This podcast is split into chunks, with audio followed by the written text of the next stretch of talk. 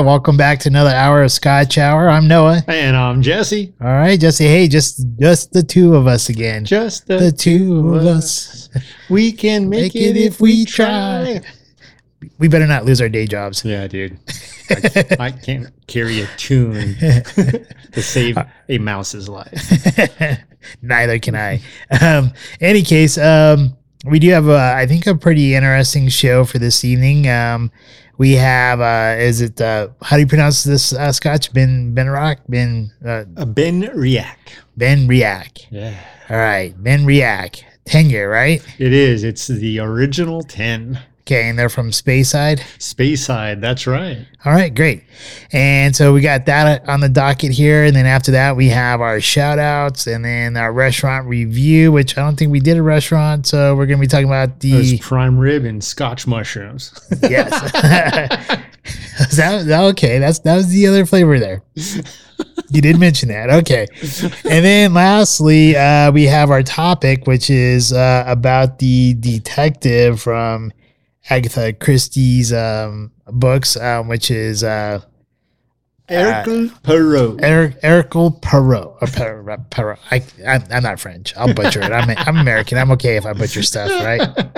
We're, we're we are well known as a nation of butchering French names, and I think, but he's not really from France. Though. He's uh, Belgium. Belgium. Yeah. Yeah. All right, and uh, I think some real quick housekeeping notes here. Uh, I believe we are going to move our show back to uh, being released on Thursday evenings. yes. Uh, it just seems to be a better fit, especially for those people who like to enjoy a nice dram on a Friday night or a Saturday, Or a Thursday. or even a Thursday night if they want to watch the show. That was my habit. I noticed uh, I, I even have a harder time rewatching our shows um, when I, when they have a Saturday release for some reason. yeah, it just doesn't work for me. Whether I'm at work or I have my kids, it just doesn't feel the same. But a Thursday night's perfect. Yeah, so I think uh, that that seemed like a better fit for us. So I think we'll go ahead and go back to to that. And uh, another real quick note here. Um, I'm not sure if we'll even shout it out at any other time, but uh, I'll say congratulations to the LA Rams. There's like what less than 40 seconds left, and it looked like they're going to win the Super Bowl. Yeah, it's pretty much over. if, they, if we turn the TV on tomorrow and find out that the Bengals won, dude, we must have missed like the best 40 seconds of football. in yeah, history. exactly.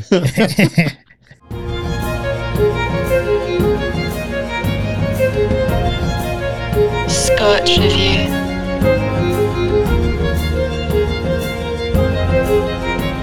Here we have the Benriach, the original 10. So a single spall, uh, Speyside, single malt scotch with the master blender, Rachel Barrie. Now, don't confuse that title, master blender, with a blended scotch.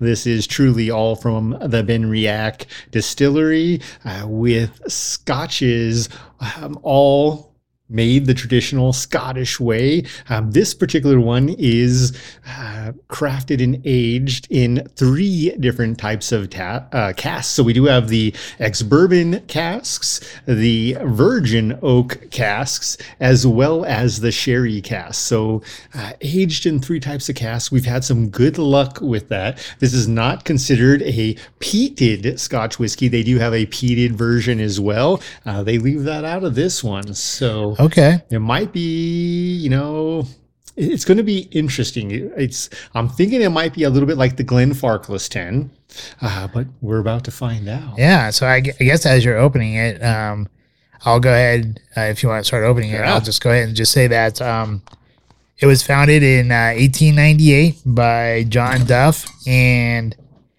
um, it does draw water from the mineral-rich uh, aquifer deep beneath the grounds at Rinnock. Is it Rinnock Farm? I think is where he originally built it. Yeah. And Rachel Barrie, she um, was actually trained as a chemist. Yes. And uh, if you want to check out, if you really, if you want to know a little bit more about her, um, she uh, there's a really good interview uh, with her on what's called misswhisky.com. So M I S S whiskey.com. And whiskey is spelled with just a regular Y, not the E Y. All right. And uh, she uh, she's a very big proponent of um, of having women get more involved in the scotch. So stuff. am I. yeah. Yeah. Rachel, you and I both, you know, is it Rachel or because she is of a different descent, if you will, is it Raquel? it might be Raquel. Raquel. All right. I'm going to have to watch this interview. I'm kind of excited about that. Well, it's it's just uh it's just it's in written format, so I don't think you'll be able to actually see hear that. All right. Um, We're going to find out. Might have to come visit you, Rachel. but she was also previously in the same role role at Glen Moran Glenmorangie Hey. and has over 21 years of experience in the industry. And um, one of the questions here they ask her is like, "What dram changed changed you into a whiskey drinker?" And she put that in here, uh, "In my adult life, I've always been a whiskey drinker, so I didn't need to be converted. Every dram changes me a little bit." Interesting. I would say it's probably true for us as well. Yeah, I would say so. It's a pretty handsome model. It's interesting. I'm not sure how much of a role she plays in the selection. I was particularly drawn to the original 10s canister, the tube, if you will, the protective tube. And if anybody is curious why so many scotches come in these, it is literally to keep them out of the light and to protect them. Uh, but the bottle itself is pretty handsome, very simple, not too complex. Again, much like a Glenfarclas or, uh, uh, man, some of the other less designed um, scotches. I just it's simple um, with the letters in the glass and a very very light gold, uh, summer gold color, if you will. Yeah, it does look pretty light from the glass there, and a nice little pop. Boop. A little bit of smoke right out the tip. It's only supposed to have a trace of Just the tip. just for a minute. And we will see how it feels.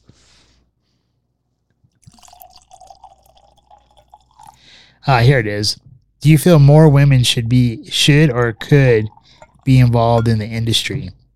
And she said, I absolutely feel that more women should be involved, and more women and indeed men are getting interested in and developing a taste for whiskey.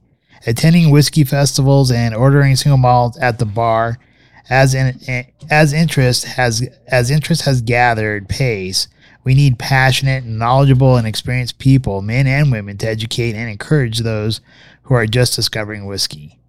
So, I think she's like a very big proponent of just getting like new blood into the into the industry. Building the business. Yep. I like it. All right, and um, I guess we'll go ahead and do our little Cheers. cheers. Oh, yep, cheers. And then we'll go ahead and uh, do our little. We'll do uh, warp speed now.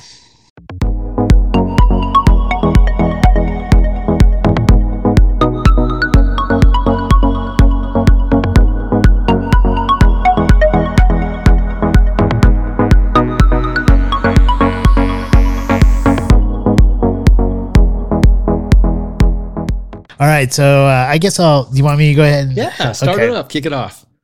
All right, so with me with the color here, I'm definitely more of a fan of a darker, brassier color. Uh, not saying that this is a bad one or anything like that. It's just really kind of light in color.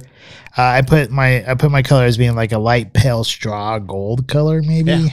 Um, and uh, as far as like the nose, I got like heavy barley with like hints of uh, citrus and gingerbread. Yeah. Um, and uh, it, it so it's kind of like kind of inviting, but you got to be careful. Like, don't like stick your nose in your glass right away when you first pop the bottle, because otherwise, I think you'll you'll get a lot of the a lot of that, lot of that alcohol type of smell, and it'll just bring your nostrils. But um, let it sit just for a moment or two, and then go ahead and then then take a, a whiff of the bouquet. Uh, from there on the palate, um, the palette to me seemed it was like very nice. Uh, had a nice front, had a nice mid. The back end, and for some reason for me, it just spikes, and it could just be my taste buds. Um, but in the front to mid palate, I will say you get like a nice hint of sweetness there, uh, a little bit of malt, Mhm. um, and I the sweetness that I kind of get is from kind of like uh like bananas and uh and some pears So I think I get more pear up front and more like a banana flavor in the back. Uh, but the, the finish, when I say like there's a spike for me on the finish, uh, it just seems like there's like a like a spicy, uh, like spicy oak or spicy something in there at the finish, which is probably hit with uh, with cinnamon there.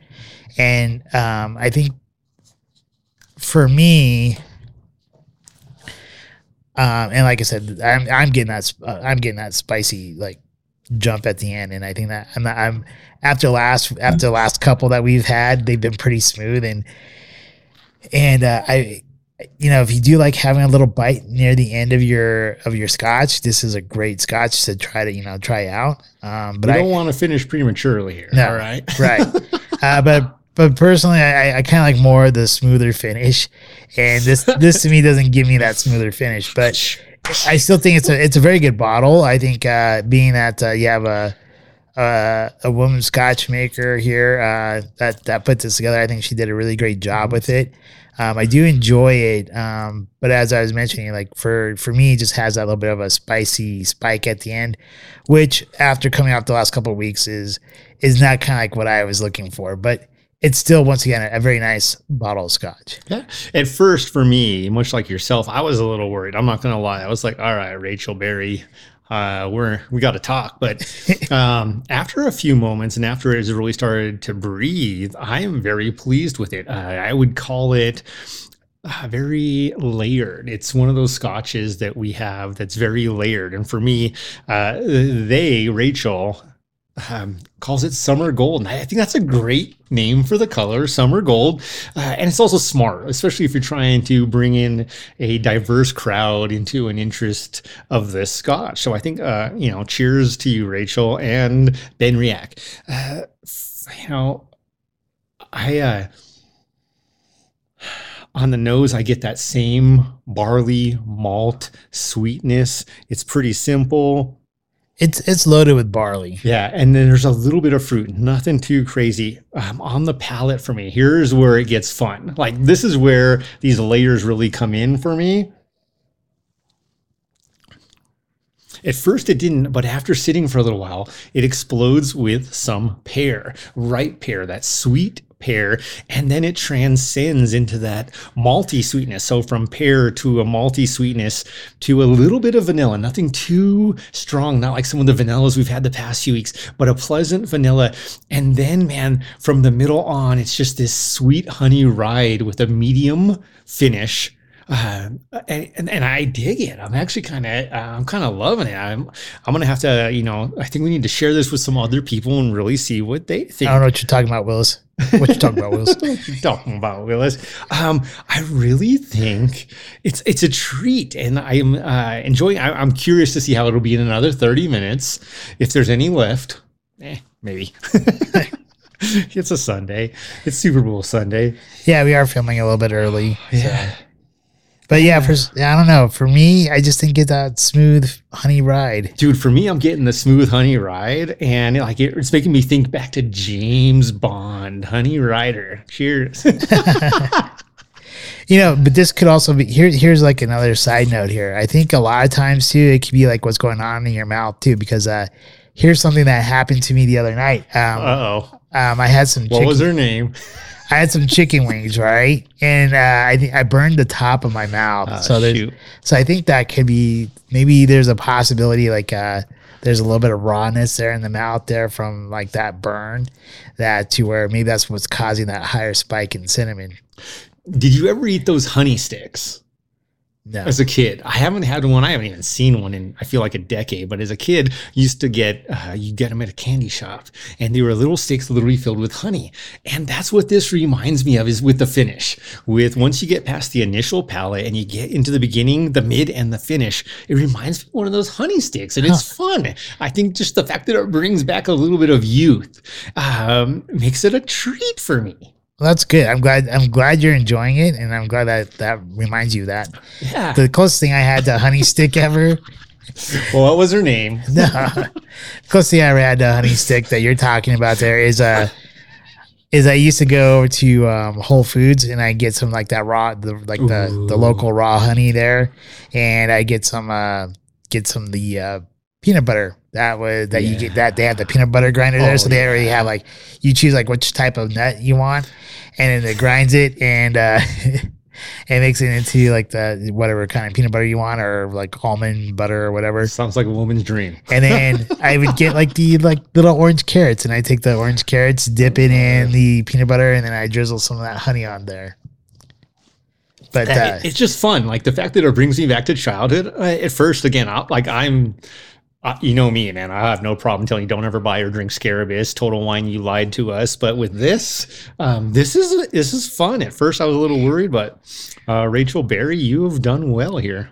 I'm enjoying it. I know we don't always see eye to eye. We've got our favorites. Um, for me, I, I'd actually, and it's a sin sometimes to take a single malt scotch of this of any caliber um, beyond, you know, like the what's a BB a point one oh. I think it's a 0.15, 0.17, depending on your, your size. But eh, you know, anything once you get to a real caliber single malt Scotch, it's kind of a sin almost to make mixed drinks of it. This one, I feel like you could do something grand with, something fabulous. nice. Well, I, I would still give it a thumbs up. I'd say it's a, still a very good scotch to drink. 43% ABV, right around the right around the $55 price point. And that was at Bevy's here in Parker, which has done well for us.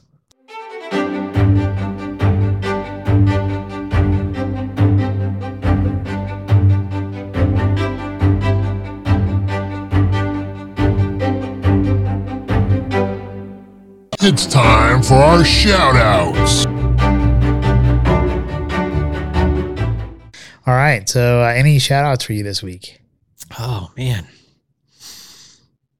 Um, you know, I'm gonna say it's gonna go straight to the smarter challenge, which we'll talk about here shortly. But you know, shout out goes to all the great authors who wrote fabulous detective stories that spanned great lengths of time. Uh, you know, um, and, and we'll get to the smarter challenge in a minute. But Sir Arthur Conan Doyle or Agatha Christie, uh, cheers to you guys for creating these stories, which can be told and retold. Um, almost a century after originally written. Agatha Christie wrote her first Poirot, Hercule Poirot book in uh, 1916. Uh, it was published in 1920. That's that's 102 years ago. Now, Death on the Nile wasn't quite written that long ago, but man, how great is it to be an author? And just thank you um, to those great authors who wrote stories, including you know Arthur Conan Doyle, who wrote Sherlock Holmes um, a decade ago, made into a BBC version. Fabulous. And uh, you really just cheers to all the great authors, the Shakespeare's, the Agatha Christie's. You know, I don't know that I, most people would say, hey, put those in the same bucket. uh, but uh, the Arthur Conan Doyle's, uh, you know, just great job. That's an art. So, here's a question for you. Yeah. Do you think some of these like our, uh, authors know that they were as good as they were back then? Oh hell no! Nobody like I don't think. Oh yeah, man, I'm gonna write a story, and a century from now, they're gonna tell a an adaptation that still relates very closely and intimately to that story. I don't know. And like you're talking Shakespeare, you're not talking one, two, but three plus centuries now. Um, that is amazing. And here's the, here's the other thing. Do you think a lot of people that maybe like seen the original plays or seen the original, uh, read the original stories or when they first came out stuff, do you think they were that they knew that they were around greatness at that time? No, man, they were just highfalutin, money rich um, drunkards. Uh, of which I'm jealous because I would have loved to have been in that moment and experienced that in its true original splendor. No, I don't think these people realized it.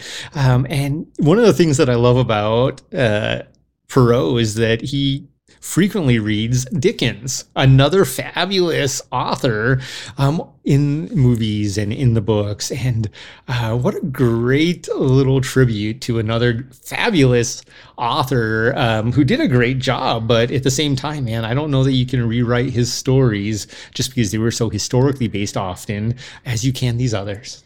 Yeah, I just think it's pretty interesting. Like you know, some like you're you're right. Like a lot of these uh, authors, um, are, are from way back, from way before us. Um, and I don't even know if they knew how great they were, or, or how how or if they knew like how good their work would be in the future to affect uh, future generations. I don't think they did. And, you know, I don't, and no offense to Joe Rogan, I don't listen to his podcast frequently or really ever. Um, but I see a lot of his quotes and his clips from his podcast.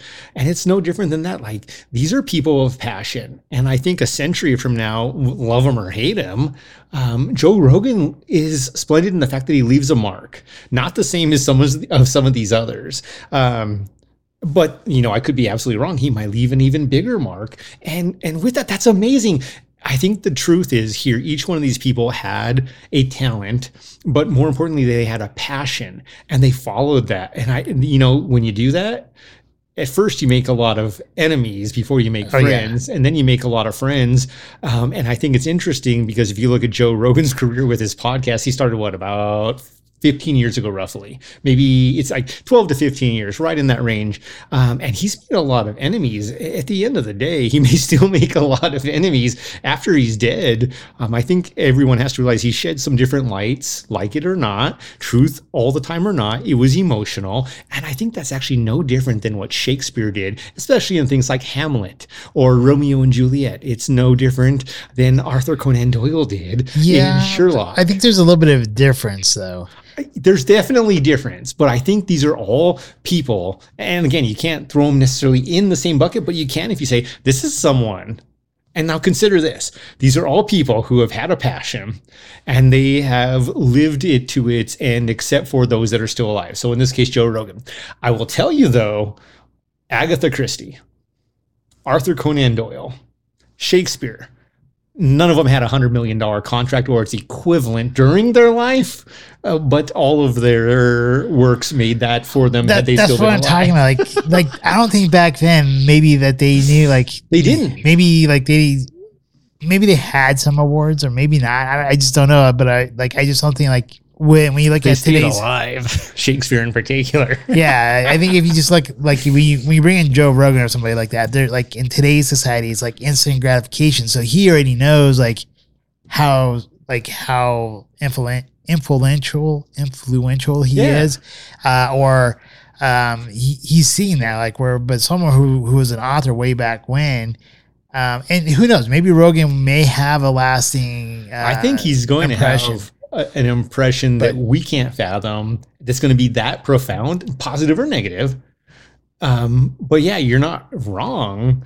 These earlier works is, uh, you know, uh, I think technology and science has changed the world that we live in. Had these characters lived in this modern time and had the same ability and used their used their art and their passion to the same ex- extents that they did, you know, you see it throughout time. Um, So here's a good question. I, I'm sorry. Go ahead. Monet had a glimpse of how great his work would be, uh, and he got to live some of that. Well, shortly thereafter, Picasso, the same. But as time has gone on, the artist has really gotten to enjoy more of the fruits of their labor. So, do you think maybe like A- Agatha Christie or um, uh, uh, Arthur Ar- Arthur, yeah. Do you think either one of them would have, um, if they lived in today's society, do you think they would they'd be able to write the same type of quality of a story or book, The the str- or or do you think people would enjoy the their their works as much if they wrote them like in today's society? I don't know because writing itself is kind of on the wayside, if you will. Now, that being said, someone with that artistic ability, the, the struggle would be how are they starting to tell this story in a way that hasn't already been told? But you think about Hemingway, this is another one. This is another character. Um, all of these characters that we're talking about, by the way, they all lived through wars and things that most of our current generations, thank God, honestly, haven't had to live through because, you know, we think Like about devastating wars. devastating wars. We're not talking about, oh, Afghanistan, which was a tragedy and I hate the way it ended. Um, but we're not talking about that. We're talking about wars where, hey, man, if this comes to American soil, it's over. Like, world, the world life as we know it will never be the same. Um, so we're talking about different things. It- these people mostly came from countries, England, which actually saw wars on their property. World War II wasn't in America; it was all over Europe. Now, if you change that landscape, we might have those great authors. Well, I think talking about like going through that type of type that type of situation, like going through like a world war or whatever on your own soil, wasn't uh was it C uh, Lewis? C uh, Yep. is it C R Lewis or C something Lewis? CK. C K yeah. He he same thing right? Didn't he like write like the Lord of the Rings or something like that during like the bombardments and stuff? That's just it. It- You know, it's not necessarily you're telling something that's new, but you've got your own adaptation of reality. And uh, so I don't know that they could tell the same thing, especially if they're American. But maybe if they were in the Ukraine or Moscow right now, no matter what we think in America, whether they go to war or not, no matter how serious we think it is, there are people like if I was living within 100 miles of that line and I see and on camera what Russia has lined up on the other side of my Ukraine border, I'm writing a book.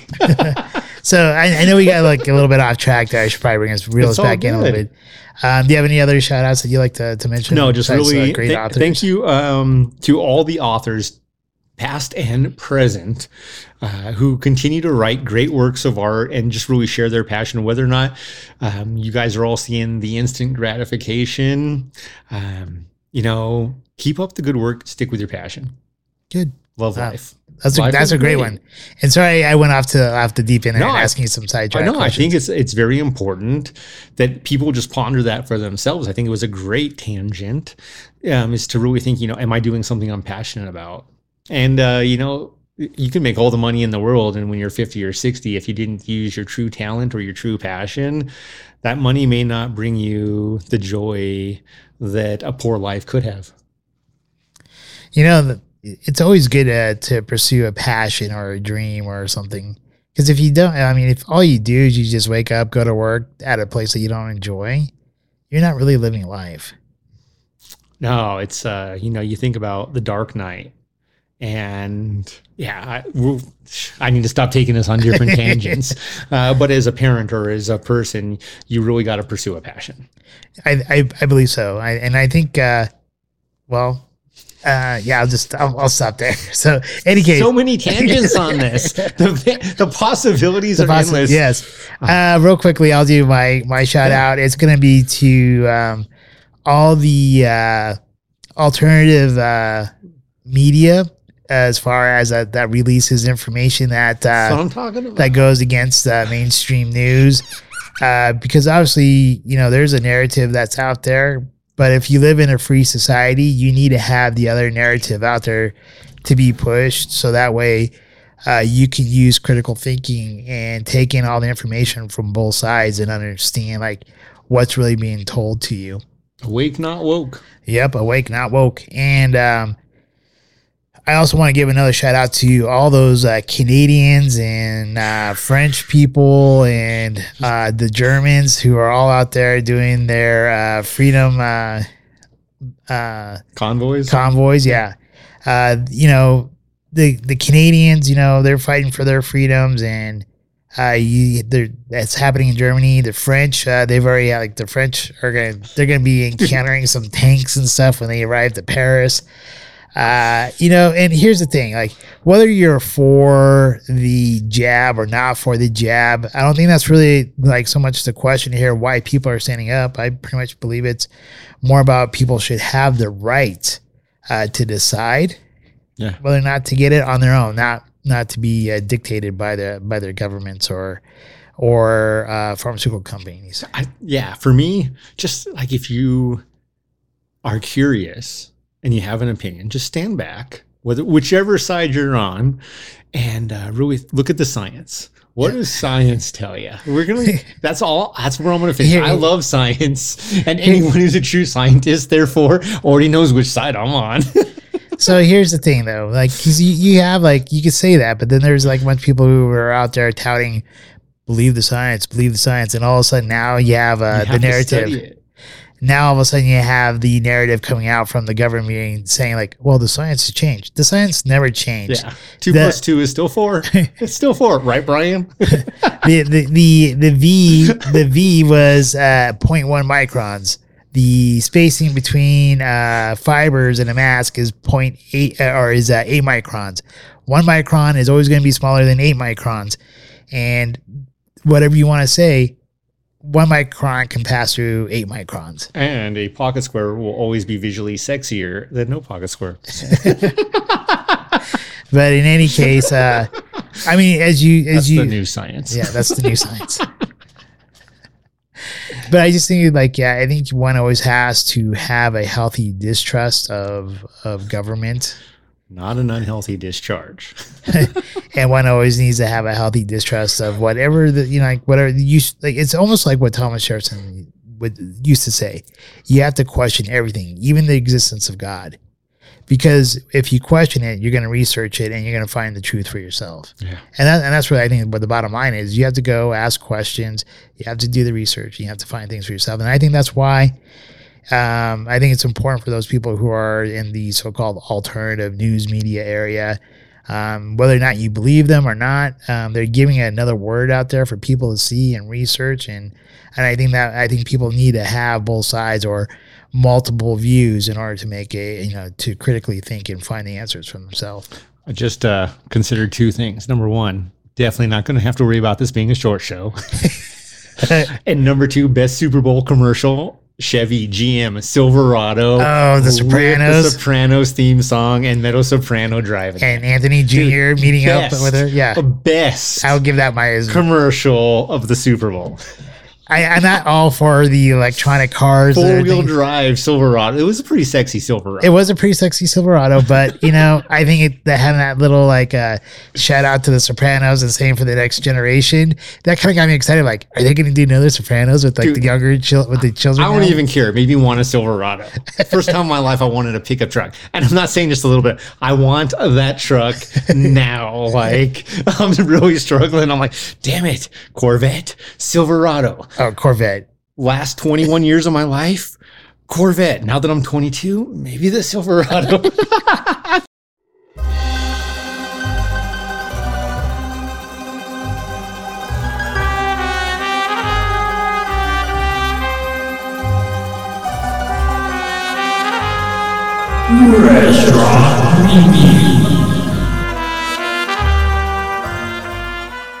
Real quickly, uh, anything you want to say about dinner? Oh, uh, so I keep toying with the prime rib recipe. So this recipe, you know, I, I thought the last one was a little bit better. Um, this one I used a little bit less salt. Um, I used half and half kosher salt and half Himalayan salt. Um, and then I increased the temperature cooking time from 450 to 500, or the, the temperature of the cooking time to, from 450 to 500 and then turn the oven off and um, it didn't quite have the same effect i don't feel like the internal fats uh, created as positive an impact to the meat so we're going to keep toying with this recipe till we get it right and then it'll be in our cookbook All right. Well, I will say I did like the previous version a little bit more. I did I. I did like having a little extra salt there on there. i did too and it was interesting and then also I do other- prefer the Himalayan salt more. Yeah. The other thing is, is uh, man, I, I was a, a fan of uh, uh, the Scotch mushrooms. I did half Bella, half Yeah. white. The Scotch mushrooms did turn out very good. I would give you two thumbs up with that one. so yeah, I do recommend the the Scotch uh, mushrooms. Uh, maybe Jesse will throw that in there into the comments area if, if anyone asks for the recipe. Ask for the recipe. I'll share it. It's simple, but I want you to ask. And just like I shared the Sloppy Joe recipe, uh, since somebody did ask about that, so Dude. that's in the comments area in our previous episode. Bro, dude, that is, that one's worth buying. The Scotch Sloppy Joes, those are Yeah, you good. should have sold that. Just saying. All right. Uh, I, I would say, you know, once again, great dinner. Thank you very much for cooking cooking it up. Um, and uh, I think it did taste really. It tasted great. Um, I love the, uh, you know, like people who um, prime rib, right? people who uh, sometimes they overcook it and then it's just not that great. But yeah, I think you have the right temp on there. Um, had the right not right amount of pinkness into it and stuff like that. Um, the one thing I missed on it was just like I think the last version just had a little bit a more flavor. Better flavor. It's not just a little bit. It had a lot more flavor. so we'll keep. Uh, we'll keep. Uh, we'll go back to it. I think it's really the answer.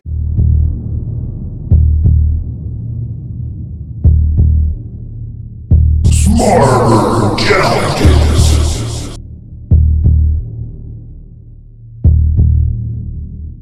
All right. So this week's smarter challenge was to go see Death on the Nile, the 2022 mystery film directed and starring Kenneth Branagh. And I hope I pronounced your name, your last name right, Kenneth uh, Branagh. Uh, It was enjoyable. Now, the one thing I will premise, spoiler alert, we're going to talk a lot about this. If you've read the book, you already pretty much know there have been a few adaptations which were grand, but not so deviating from the original Agatha Christie story. Um, it was fun. It was not as lighthearted as the previous one, Murder on the Orient Express. And when I say lighthearted, I think the original one was much more playful. This one, um, you can kind of tell, and, and it's uh, a little bit later in Poirot and Agatha Christie's storyline. Uh, fun fact, you know, Hercule Poirot was the only fictional character ever to be named, the uh, private detective ever to be named and have an obituary in the New York Times. I did not know that. How cool is that, right? Like That's they- really When. Agatha Christie died, they actually uh, put that in there. I just was like, man, that's uh, that's some respect, and rightfully so. This was just a great storyline. Uh, appeared in 33 novels and 54 short stories. If nothing else, that's amazing. 33. How do you write? How does any author write 33 books with the same character of any time? Well, you know, I think here's your your point. I think you said like uh written format's kind of dying at the wayside there. Look at look at television. Television is kind of replaced uh That's a good point. because back then, like in the twenties and thirties, you weren't like you didn't really have TVs to sit there and watch. I'll tell you what, and he'll be another future subject. Neil Gaiman is uh, my only current author that I that I personally enjoy with any of the same. I will say. Uh, testicular fortitude. Uh, so, getting back to the story though, uh, Death on the Nile, Kenneth Branagh. Um, this book was originally published November 1st, 1937. So, we are talking uh, 80 plus years ago, 85 years ago, as a matter of fact. Uh, star studded cast, some of which I love, some of which I don't really care for, but nonetheless, a star studded cast. Annette Bening, Russell Brand. I actually. Actually, I liked I him. loved his. He did great. Um, yeah. At first, I was like, "Is that Russell Brand?" Because like, That's what I thought. I'm like, isn't this guy cracked out? like he looked a little bit too clean for DB Dude, Russell. yeah. I'm like, that's not the guy that was married to Katy Perry, but it was. uh, but no, he did great. And Russell Yes. Brand keep straight and uh, keep doing acting like this. You were fabulous. Yeah, I thought he did a fabulous job. he played the character flawlessly. I, I that's I I think he did. Uh, I think they most of them played their characters flawlessly. Ali Fazal, Dawn French, Gal Gadot. Um, She did a great Hammer. job, too. They all did. That's just it. Whether you loved the character or you hated them, these actors did great. Uh, Rose Leslie. This is the chick from Game of Thrones. Uh, married Kit oh yeah, Harington, man, he won in that deal. He's like five feet tall. Just saying. She's she was made to look fairly simple in this movie. She's still hot. Emma Mackey, Sophie Okonedo. Okonedo, I, if I butchered your name, I apologize. We're American. Jennifer Saunders and Letitia Wright. All these guys did some great jobs. Um, and ladies. yeah, ladies. yeah, oh man. So let's think about that. Some of the different thoughts I have about this movie. Uh, definitely fun with similarities to Sherlock. So who done it? But in this one, you know, more so than ever, Hercule or Poirot is really looking at everyone um, and accusing everyone. There's that comment made by Bouc later when someone's like, "Are you accusing me of this crime?" And he's like, "He does that to everyone. Don't take offense." And I thought that was priceless. It was perfectly placed, harmlessly fun, um, and it was great. Uh, Emma Mackey plays Jacqueline or Jackie. Oh man, she's She did a great job, but I- Dude, But I really loved her in her uh, Netflix episode, uh, Netflix show called Sex Education. So I did not see that, but what I can tell you is I thought she played a very sultry, sexy, evil person well. Um, did it great, and uh, we'll get to some of the other pieces once we get past the initial. Uh, Well, I, th- I you're just going to do your brief synopsis and I do my brief synopsis, All right. and then we go into the other stuff. Yeah, man. So uh, with that though, man, her comment, her quote that will forever stick with me is, "He needed things, I needed him." Um, what an interest! I think that's actually more than not why crimes are committed.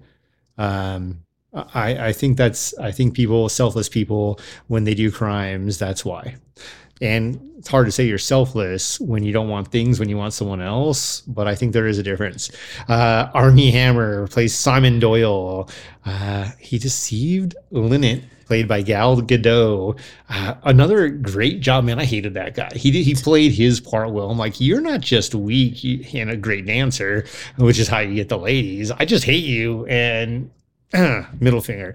Um, Tom Bateman played Bouc once again, just like in Murder of the Orient Express. I love the character. It was interesting to see him and where he folded. Uh, Ali Fazal played Andre the lawyer. Again, a great job and played his part perfectly. You absolutely see he's trying to deceive Linnet or Gal Gadot's character.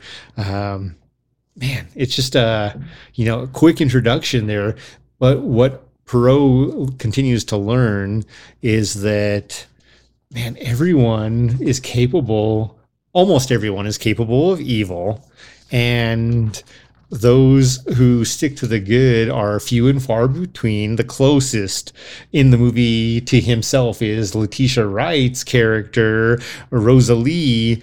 And uh man, after he like is sits there and like assesses her character, he literally says to Bouc's mom, she is not just fit, she is a catch. And I think to that point, those people really are the people who live by a code that is also very moral. It's rare and they are a catch.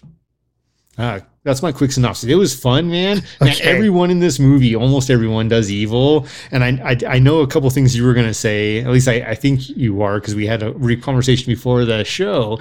And um, I'm going to leave you to say those because I think they're great points. If you don't, I'll revisit. All right. So honestly, uh, I just uh, um, after your introduction there, uh, I just want to say that I think I do think uh, the the actors that they brought in, they did a great job. You're absolutely correct with Russell Brand. He he was uh, uh, at first I didn't really recognize him. He just he didn't play his his normal type of character. So I thought that was really great to see him expand a little bit. Sleeping on fuzzy walls. Yeah. uh, I thought Annette Bening did a, a decent job for her role. Gal Gadot, I thought I was very impressed with her. I'm like, hey, that's not Wonder Woman. uh, also, um, here here's the thing with these like uh, this type of uh, movie here. Uh, if you do want a like a nice, fun, lighthearted uh, murder mystery type of uh, a movie, which kind of does take you back to more of the I don't want to say simpler times, but more like I guess earlier decades. Innocent Uh, it- times. and yeah, more innocent times. It, it's a very it's a very good flashback into the early, earlier times, and I, I think here it's more of like the mystery capers, where it just seems more lighthearted and uh, not like so like uh, serious and um, Political. poli- well political or even as like uh, um, visually assaulting to the eyes. Uh, you know, you don't see a bunch of blood splatter going on or people like you, you see like you hear like a gunshot go off, but then you don't really see like it really happening. And you know, it's it kind of goes. It kind of reminds me of like the old uh oh the uh there's like another type of uh um like uh Asian guy who did like uh detective like Jackie something or other like Jackie, Jackie Chan. Chan? Yeah. Dude, that guy's a badass. he really is in real life. Yeah. Uh, and then there's, you know, then you got like the, you know, like Sherlock Holmes and stuff like that. And it's just kind of really easy, really interesting and, and kind of a, like a, a fresh, um, uh, reprieve, if you will, from some of the more violent things that we're seeing in movies and TV anymore. And, um, which is which has been kind of nice to see here. Um, and it, it is kind of neat how you, you see like the storyline kind of develop, and then you you see that finally it builds up, just kind of like in the Oriental, uh, the murder on the Orient Express. You know, the things happen, and then it builds up, and then the murder happens, and then you see him going around and just accusing people. And I think this is where maybe I think part of the reason why he accuses everyone is that way he can see how they react to being accused and this kind of helps him kind of like break down like who who actually really did it and not only does it help him break down who actually did it but it also uh, helps him see like all the other different avenues or perspectives of each person like why they would want to kill somebody and what they actually really did do and uh and I think that's how, like in this particular one, the death of the Nile, how he was able to see like who stole the necklace versus who who was the murderer and what what situations cause which uh, other situations. And uh, I think it's a you know if you if you want a really fun, enjoyable movie and you love how it, like uh, how movies build up to a crescendo and then kind of come to an ending. I think this is a, a, very good movie for you to watch. And I, you know, with the acting, the uh, cinematography, the the old vintage type of like, uh, um, I guess uh, the way they dress the cast and all that type of stuff. Uh, here, I would, I would give it definitely two thumbs up. Yeah. So with that, much like this Scotch for me, this movie was fun. It reminded me of being Yeah. a kid reading the uh, Who Done It books. Uh, you know, I don't know if it's because age does that or life does that. Man, the Who Done It's were so much simpler in the past, and uh, I think one of the things that Poirot does that's different than Sherlock, but also along the same lines is he does a great job attaching people's emotional actions to the end result. And um, with that, you see Bouc, his great long standing friend who loves Letitia's character, Rosalie. But he has no money because he got fired from being Everything the- he did. yeah, everything he did because he was a he's a bad person. He meets Rosalie, who's managing her aunt and is straight by the book and lives by a strict code. Pays her taxes on time is one of the comments. Pays her bills on time and to the dime. Nothing more, nothing less. In other words, he's she's not an evil person. She's never trying to do anyone harm, uh, but she understands that business is business and everything else is everything else. And with that, um, he's going through the characters and look, man, Can, book, wait, can you pause right there? yeah, What makes you think like a woman who's like so like by the book like that to fall for a guy like Bouc who is just a playful person? And he even makes a comment, I believe, in the movie that he he has always felt like he had to be that playful clown for everybody else until he met her. yeah. So what what makes you think like why would a girl why would a lady fall for a guy like that and why would a guy want to change for a woman like that? Uh, you know, for me, the answer is for the first time in his life, he found someone who would hold him accountable.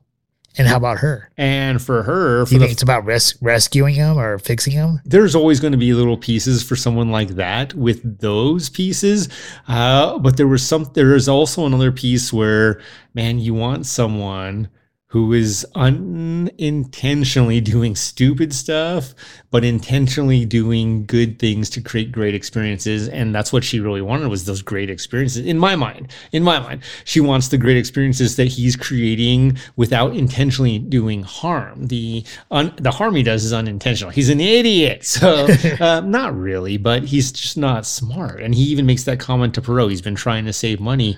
He's just not good at it. And that's just real because he wants to live in the moment. He wants to have the experience. She can't create but she can get it from him uh, you know it, you know it reminds me of someone So it's like a, it's, would you say it's almost like a yin yang situation? Yeah, for sure. It it, uh, it reminds me a piece of myself because if it comes down to going to the Denver Botanic Gardens or going to the Denver Art Museum, most likely in encompassing going to a restaurant or having some drinks, spending a hundred dollars for a membership I already have when I don't have to spend anything, possibly getting a souvenir.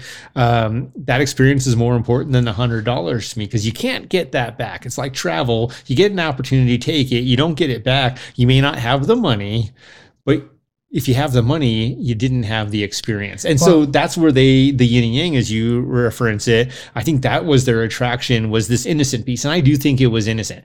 He turns evil, if you will, when he has failed. So in the movie, there's a shooting and it turns out Linnet, Gal Gadot's character, has been murdered. He goes to the room and sees her murdered. He has two choices. Number one, go back and do the right thing. Or number two, hey, wait a minute.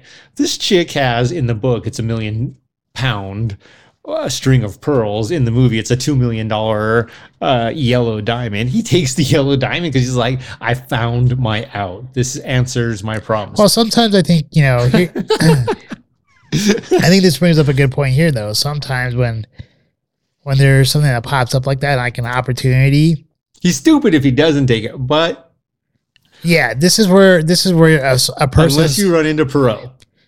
Well, I was gonna say this is where your own moral code comes into play, and the and the codes that you live by.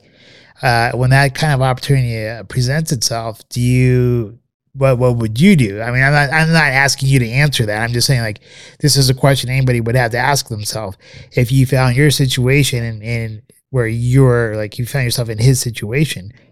Um, is your code good enough to be like, well, no one's gonna notice it. I'll go ahead and swipe it. Or I should say your code's not good enough to do that, right? Or because then you would do that. Is your code that? yeah, is your code that? Or is your code to where like all right, I know like this is sitting here. People may not even suspect that I have taken it.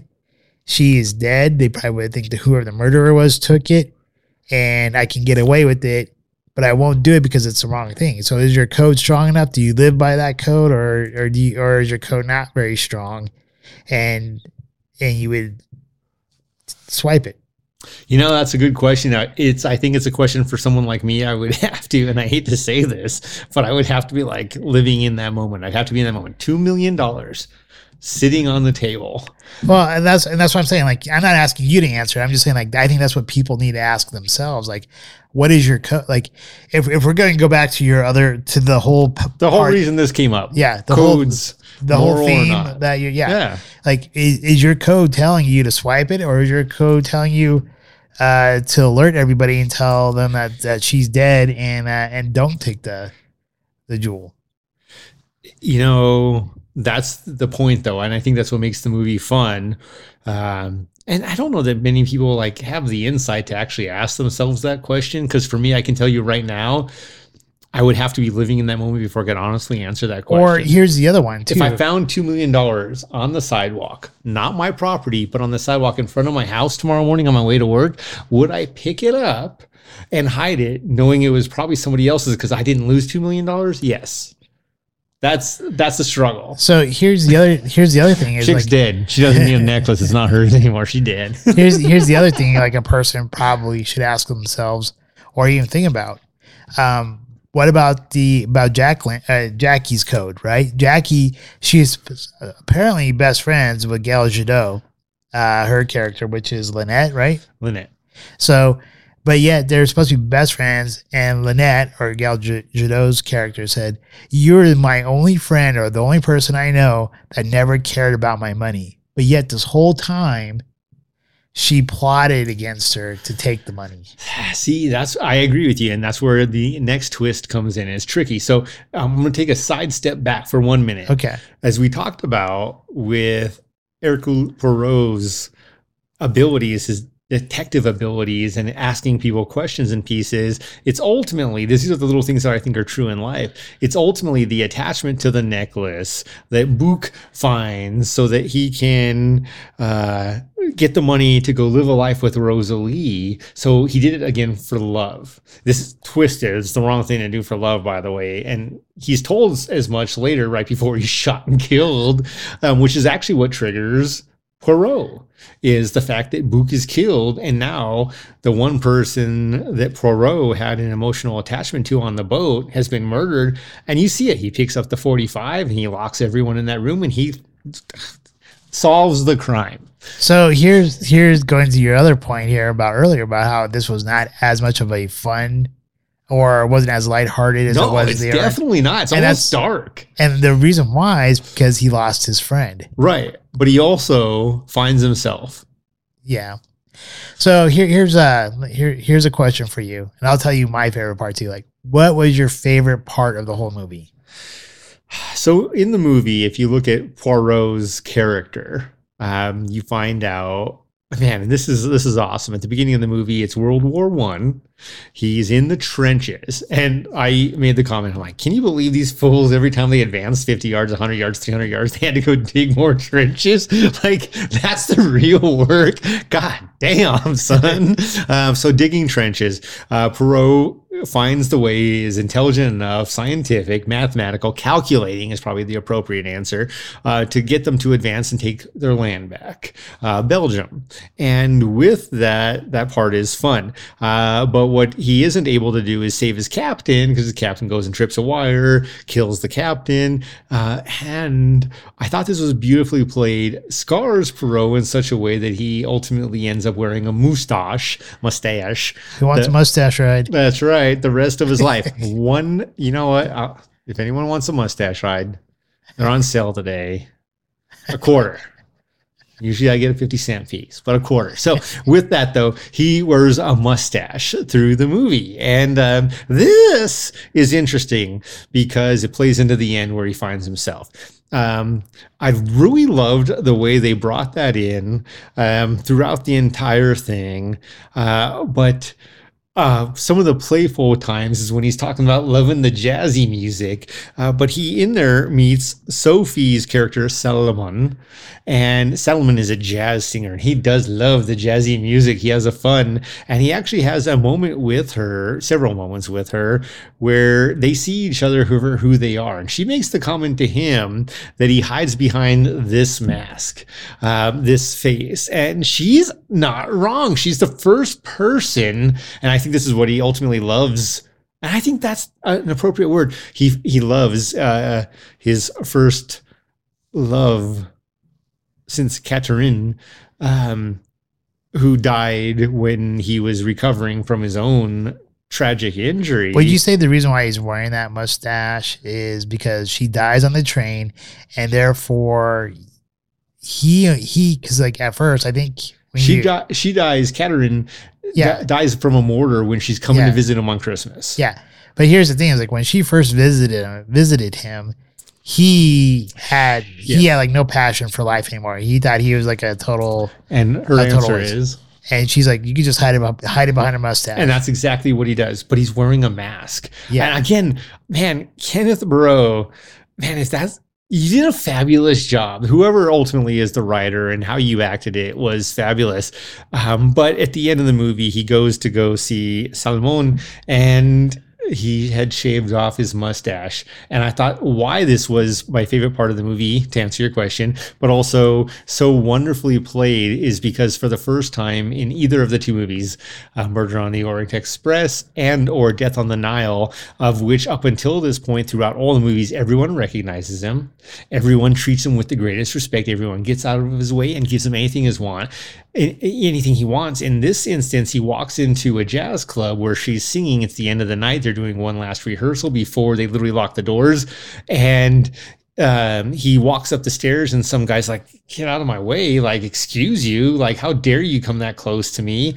Uh, there's actually a, a line, a, a line of history behind that. Uh, Poirot hated people to scuff his shoes, but as he was going in, he didn't care that his shoe touched the other guy's shoe. The other guy did. Uh, he goes in and everyone's treating him like crap. He's like, we're closed dude, not like sir, not like pro, we're closed. And he's watching her sing with their last rehearsal of the night. And then he turns his face and see he had shaven off his mustache. He had gotten rid of the mask that she, Salomon, earlier in the movie had said, you hide behind this mask. And he was. And it was the first thing I think, uh, first time I think anyone had made him reconsider who he was. And I loved it. All right, so mine's way more simple than yours. okay, I just asked for like what what scene was your favorite, and you go this huge tirade, which is great, which is great. My favorite scene was just really simply when uh, Poirot was uh, at the at the uh, at the pyramids, Oh, and he sees a kite flying, and he's like, "What are you doing? You're ruining a perfect. You're you're ruining a perfect uh, a perfect scene here." And there's and there's his friend, his cake. and there then there, there's his friend Bouc sitting there flying a kite. I thought like that little that little that that little scene right there was perfect. It just showed how Bouc was such a fun loving guy, and it shows how Poirot like really enjoys and likes to encapsulate uh the scenery or the things that are going on around him. And then when he sees his friend you, you see the love of the friendship. And i think that's that's real simple. Like that's that's It- what it i like. Great, it is great, and it's a good point too because that's why Rosalie and Bouc have this attraction. Is because that is Bouc. He's like up there, and until he's enjoying life Dude, until Poirot, Poirot finds out it's Bouc of flying this kite upon the pyramids, he's literally is drinking his espresso with his super special dessert cake, and he throws them both aside. He's like, "Hey yo, what are you doing on the pyramid? You are ruining my scene." And So- it's right though, but the difference is that was Poirot at that point, not living life but enjoying. The scenery, the not actually living though. I don't think. Yeah, I don't think he was living life. I think he was just he was in his Yeah, in, in his shell doing his thing, and then there's Bouc doing his thing, which is enjoying life, living life. Yeah, like you And exploring. Yeah, dude, and you got to do that. It's a it's a road trip in the middle of winter or summer or spring or fall Yeah. when you don't know what the weather's going to be, or you do. It's a spur of the moment uh, Road expedition. trip, road trip to nowhere. Yeah, dude, it's whatever it is, uh, or you know, it doesn't All have to be nowhere. It can be Roswell. So, okay, so uh, any like let's go ahead and uh, you want to wrap up here. I'm not sure if we hit all your points, but let's. uh You know, the, the uh, biggest thing for me here is um, Agatha Christie did a phenomenal job writing these books. Again, we had 33 novels, 54 short stories, a handful of novellas. Um, but really, that's the, the bottom line is she did this great job with this character who has stood the test of time and why he stood the test of time. He was crafted after other actual individuals, um, but he also aged as she did. And I think that's one thing that isn't always considered. As he aged, he dyed his hair black. He had these beautiful, uh, lively green eyes that lit up like a cat's when he was excited. In the movies, they're blue. He doesn't dye his hair black, so it's a little bit different than the actual books, but nonetheless, you can see he pays the same care and attention to his look. And uh, with that comes some pieces of vanity. He is hiding behind a mask. He, we, we all do in different ways, I believe, um, whether we want to or not. And he did it so well. It was so well directed and acted, and it was a fun movie. But it is definitely dark in comparison to Murder on the Orient Express. I feel tragically with the way it ended. This was intentionally ended so that there would not be a continuation of this spur of movies, which is sad to me because I think they did such a great job. I would love to see it. I think if there is any more movies, they bit and piece ones previous to this, which um, were not necessarily as popular or well written by even Agatha Christie, but uh, it was fun. If you are looking for a good show, realize if you're comparing it to Murder on the Orient Express, um, that movie ends uh, with his invitation to come solve a murder, and that has happened. And then this movie starts. It does not literally start as I thought it did, as Murder on the Orient Express ended. Right. It ends after he solved one more crime and goes into the Death on the Nile. The last two things I want to say about this movie: one, cinematography. A plus uh, when they come upon the different, you know, the pyramids or the different scenes in Egypt, unbelievably. Okay, I gotta ask you this: when you say the cinematography, which I totally agree, Dude, did amazing. it, did it not make you want to go do like a river cruise Right on the now. on the Nile on, on the right Nile? now, Yeah. right now, like I am in. What? There's war and I might get shot. Let's do it. like Yeah. right now, it's. I want to do that as bad as I want to go do the alien cruise once the cruise ships Oh. are allowed and all the restrictions are lifted. Okay. We're doing that. Eh. But like literally, I'm like, yeah, like, I Like want said, to go. yeah, that's that's cinematography. They're like, man, I need to go see the pyramids. I need to go see card. I uh, go out there and I want to go take a, a river Cruise. Yeah, and it's just like, oh my god, this is so amazing. Um, it again, it reminds me of my childhood. I'm excited. It, it excited Yeah. me, and and that's one of the things I think Poirot does for me in general is that he makes me excited even when it's dark. Um, he makes me want to be a better person, and, and I don't know that many characters do that. I know that um, Sherlock is great of a. I love Sherlock. As great of a character as he has always been, he didn't necessarily make me always want to be a better person, a smarter person, um, but not necessarily a better person. But Poirot always makes me want to be a better person, and this was no different. And then the other point, Oh man, um, I I want to go back and revisit some of the early pieces and see how this character transformed. And I, you know, I challenge any of our watchers and our viewers to uh, pick up a book and do the same. Go and read something, um, see a movie, see the transition. I'm actually super excited to do that. well, I'll first start off here. My wrap up is I didn't even know Agatha Christie wrote these wrote these books. like I've I known about I've known about like the Murder on Orient Express, like and I knew about uh, uh the death of, death on a Nile, but but I did not know that she was the one who originally wrote the books or wrote about that character. I don't think she's celebrated like she should be. Yeah, and, and she probably needs to get needs to be better recognized for that, but or maybe she is in, in that realm. But like honestly, I didn't know. So when you told me that, I was like, oh, really? I, I knew she I knew who she was as an I knew she was an author, but I didn't know like what she wrote. But so I thought that was really cool. Uh, this is once again, I think it's a great movie. I think uh, it's a great movie to take your family to. Uh, or if you don't if you don't have a family, it's still a great one to go enjoy by yourself. It is very much a fun murder mystery mystery caper type of movie from kind of like, like a throwback, and and it is from a much simpler time. Uh, and I think uh, especially like how much we've been bombarded with so much violence and blood and gore and stuff like that. It's just kind of more refreshing to see something uh, in this kind of light. Uh, and it makes it, as you say, kind of more. It's, it's kind of enjoy. It's an enjoyable ride. This movie, and it's enjoyable to see him work, and just see him go from you know being invited along to the party to when the murder happens to see him work his craft, and that's what he does. He works his craft. He's a master of his craft, and then from there, True.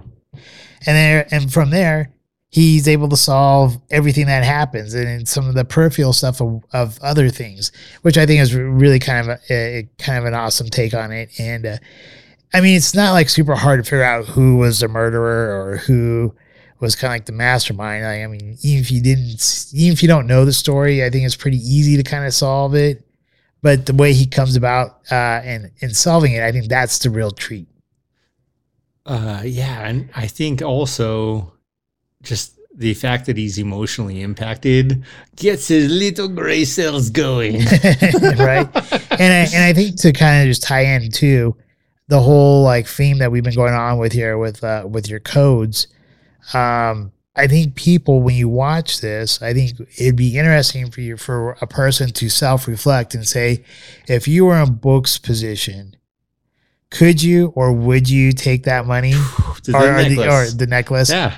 or in your case, the money outside the door? Yeah, or you know, if you're um Or are you the type of friend that would betray and stab your friend in the back like that and plot against them for years and years? or you know, if you're Jackie, are you willing to cuz she did not care about the money, but she knew uh, that her Armie Hammer cared about the money. He needed things and she needed him. And that's what she says, spoiler alert, as she kills them both. Uh, very Romeo and Juliet Shakespeare oriented, but you know, I think it's real. Are you that person? I actually think there are more people than not that think their codes are stronger than not and would uh Because what kind of friend is that show her to be? Not a very that's just it. She is the shittiest friend on the planet, Right? but she'd be a great lover. Possibly. no, man, she would literally kill for you. but here's the thing: would she really be a great lover? Because yeah, she you would not hold you true to your own moral compass. If you had a strong one, it wouldn't be a struggle. She fell in love with people who did not. here's the thing though, right? Like, would she really be that great of a of a of a lover? Because she just gave her lover to someone else, so that way they could steal money from him. There's a long game and there's a short game. You can lose a hand or, you know, lose a game to win the uh season. right.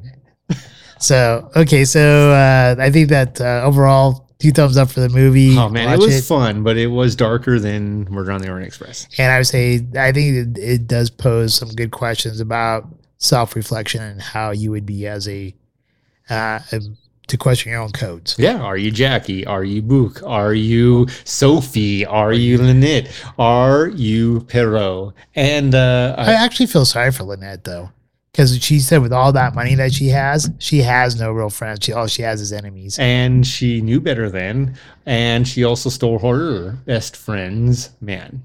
Yep. So I mean, yeah, and that's the other. That's another. I don't feel sorry for her. that's another good question about Take the necklace. Like I, at the end of the day, I gave zero craps about this lady. So that's the other good thing, a good point right here. When you're talking about codes, are you the type of friend that would steal your friend's lover? Man, um, see, there's two sides to that. As you asked the question, no, absolutely not, ever. Um, and I'm I- not asking you to answer the damn question. dude, I will always answer the damn question because I've thought about that, and I like. I think I'm honest with self reflection. Are there evil things or wrong things I would do, especially if it was to better my kids or save my kids or to save uh, a, a love or to you know do these things? And yeah, man, I would do a lot if it meant the survival of mine. So here's a, I think a good proper answer is it's kind of hard to say unless you're in the situation. Some things are. I can tell you right now. And at the end of the day, Gal Gadot, Jadot, uh, uh, you are gorgeous as a person, as a character, as Linnet, as a Wonder Woman. Uh, man, you're dead. I'm taking your necklace. All right. So uh, that being said, uh, I guess uh, next week's uh, Smarter Challenge is are we there? You are. Wait, you know what? Life is great. Life is great. I'm loving the scotch. I know it's not your favorite. I'm enjoying. the- here's the thing. I, like I said, I think part of it, and I didn't even enjoy the other scotch I had earlier too, because I think part of it is because I burned the roof of my mouth. Dude, that's tragic, Brian. You made the damn salsa too hot, the green chili too hot. Uh, for me, dude, the Honey Ryder in this, that's literally what I'm gonna always remember this as is the James Bond Honey Ryder scotch. Uh, sexy and smooth. Um, fun, brings back the youth. Uh, Poirot has done the same, especially with Death on the Nile and just reconsidering these things. This show has done all of that too. Life is great. Uh, drink responsibly. Don't drink and drive. I'm gonna keep that one even in there, even though we're drinking responsibly, because there's a, a, you know an excess of just don't drink and drive. Um, but with that, uh, man, thanks for the show. Yeah, thank you. All right, so this next uh, Smarter Challenge is going to be watching a documentary, Oh my God! and but I think you're going to like it though. All right, all right. So the documentary is going to be called, um, well, it's not going to be called. It is called, uh, uh, rich a rich man's tale. 9-11 to JFK. Oh yeah, JFK. And so really it, it is a documentary. I want, us to watch the documentary, but really the documentary leads up to, it does lead up to 9-11, but really more so like I want us to really focus upon in this documentary is a part that leads up to and talks about the JFK assassination.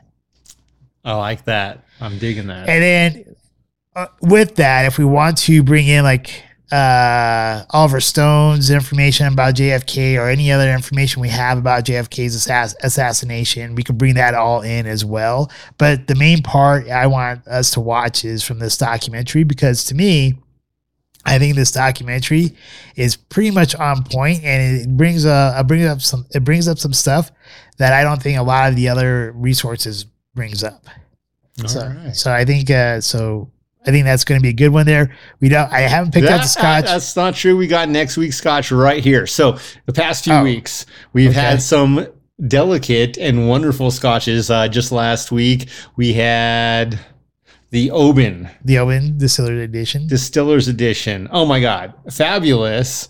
Um, the week before that, we had the Glen Glenfiddich 14, a bourbon barrel, some creamy and smooth. A lot of the scotches we've had were creamy and smooth. This, to me, because of the honey is somewhat creamy, not as smooth as some of the others. I'm still digging this Honey Ryder. That's what I'm going to call it. But so next week we will follow up with the Glenmorangie. So this is the Cadboll Estate, uh, year two, season season two, edition two, whatever you want to call it. Rachel Barrie's old employer. yeah, literally. I think it like falls in line flawlessly, does it not? So it's like perfect. Uh, no, I mean that. Like, is it not perfect? So we were literally going to go. Uh, just in the past weeks, we've talked about and had fun with the Glenfiddich 14. You mentioned Debbie, uh, uh, mom, really enjoyed that conversation. Um, we're going to do it again with the the Glenmorangie 15 American Oak and Bourbon Cask Deep and Creamy Whiskey. So that'll be next week's Scotch. Okay, I guess uh, that will be next week. So I thought that was going to be in two weeks. No, t- man, two weeks is the uh, 52 week annual edition, man. All right. That's, that's got to be something deeper. Okay. Well, all right. You made the call there. All right. So with that, uh, anything you want to say to the people before we sign off? Uh, thanks for watching. Let's get back to the basics. Uh, we're getting ready to start our section. Section. We're getting ready to start our second season, not our sex and season. Our second year, man. We're getting ready to start our second year, and uh, with that, you know, please give us feedback. Let us know what you like, what you don't like. Give us um, the honest truth of what we should or shouldn't do. I want it. Um, we'll use it. And uh, you know, thanks for watching. Please continue to give us ideas what you want to see, what you don't. We can tell you. Um, respond via email or whichever if we'll do that or not. Some things we just don't go. Uh, you know, we're not uh, encroaching upon. Um, others will absolutely enjoy. So uh, thanks for watching. Please continue to share. All right. Thank you. And thanks, thanks for being, thanks for doing the show with me, man. I think It's this is great. dude, tonight was a blast, man. I started out after the Super Bowl, and I'm like, man, I don't know why I'm so tired. And then we started the show, and I'm like, I'm excited. The Scotch is great. The subject is fabulous. I could have literally talked for five hours. I know you could have. All right, so I just want to say, hey, thank you everybody for watching our show. We greatly appreciate it. Uh, please, as as Jesse mentioned, please uh, like, share, subscribe, leave some comments down below. Uh, we want to hear what you thought about uh, maybe the murder on Oriental Express, what you think about the death on the Nile, Agatha Christie. Uh, if you uh, did try this uh, this fine, uh, Then react. Benriach. Uh, The original 10. the original 10 of Yeah. Scotch here. Let, let us know what you think about that. And uh, honestly, uh, if you are watching us, you're probably on YouTube already or on Rumble. And hey, thanks to the the new Recent Rumble. Yeah, we got one new Rumble subscriber. So thank you uh, to all, everyone who subscribed on YouTube. Thank you. I think we're up to, was it 41 now there? So we're growing slowly but surely. But hey, uh, Better than shrinking. yeah, better than shrinking. better than a uh, Nice. jumping in cold water and jumping Whoa. out and, tur- and turtling. Still growing. So, in any case, uh, once again, thank you guys very much for watching us on either YouTube or Rumble. If you are listening to us, uh, wherever you you are listening from, thank you again. Uh, and if you do like our content, uh, please become a patron member. You can do that by going into the comment field. It's the very first link in the comments. It'll be say become a patron, and just click on the link. You'll be able to find it right there, and you can become a patron for Give us uh, a $1. dollar. You'll be surprised at the extra footage you get access So, to. so just to let you know, uh, we're gonna start adding in our like as we do our tasting, like our whole like warp speed section. That's now going to be put into our patron area, uh, so that way the patrons can listen or watch that section. Um, so, uh, and then any any other kind of like bloopers or clips that we might be cutting out of our shows. Which there's a lot. So with that, thank you once again, everyone, for watching us. Uh, same Scotch time, same Scotch hour, and uh, cheers to you all. Cheers. We hope you enjoyed this evening's episode of Scotch Hour. If you did, please like, share, and subscribe. Also, if you have not done so already, please become a patron member with memberships starting as low as $1 a month. Thank you, and hopefully, you have a wonderful evening.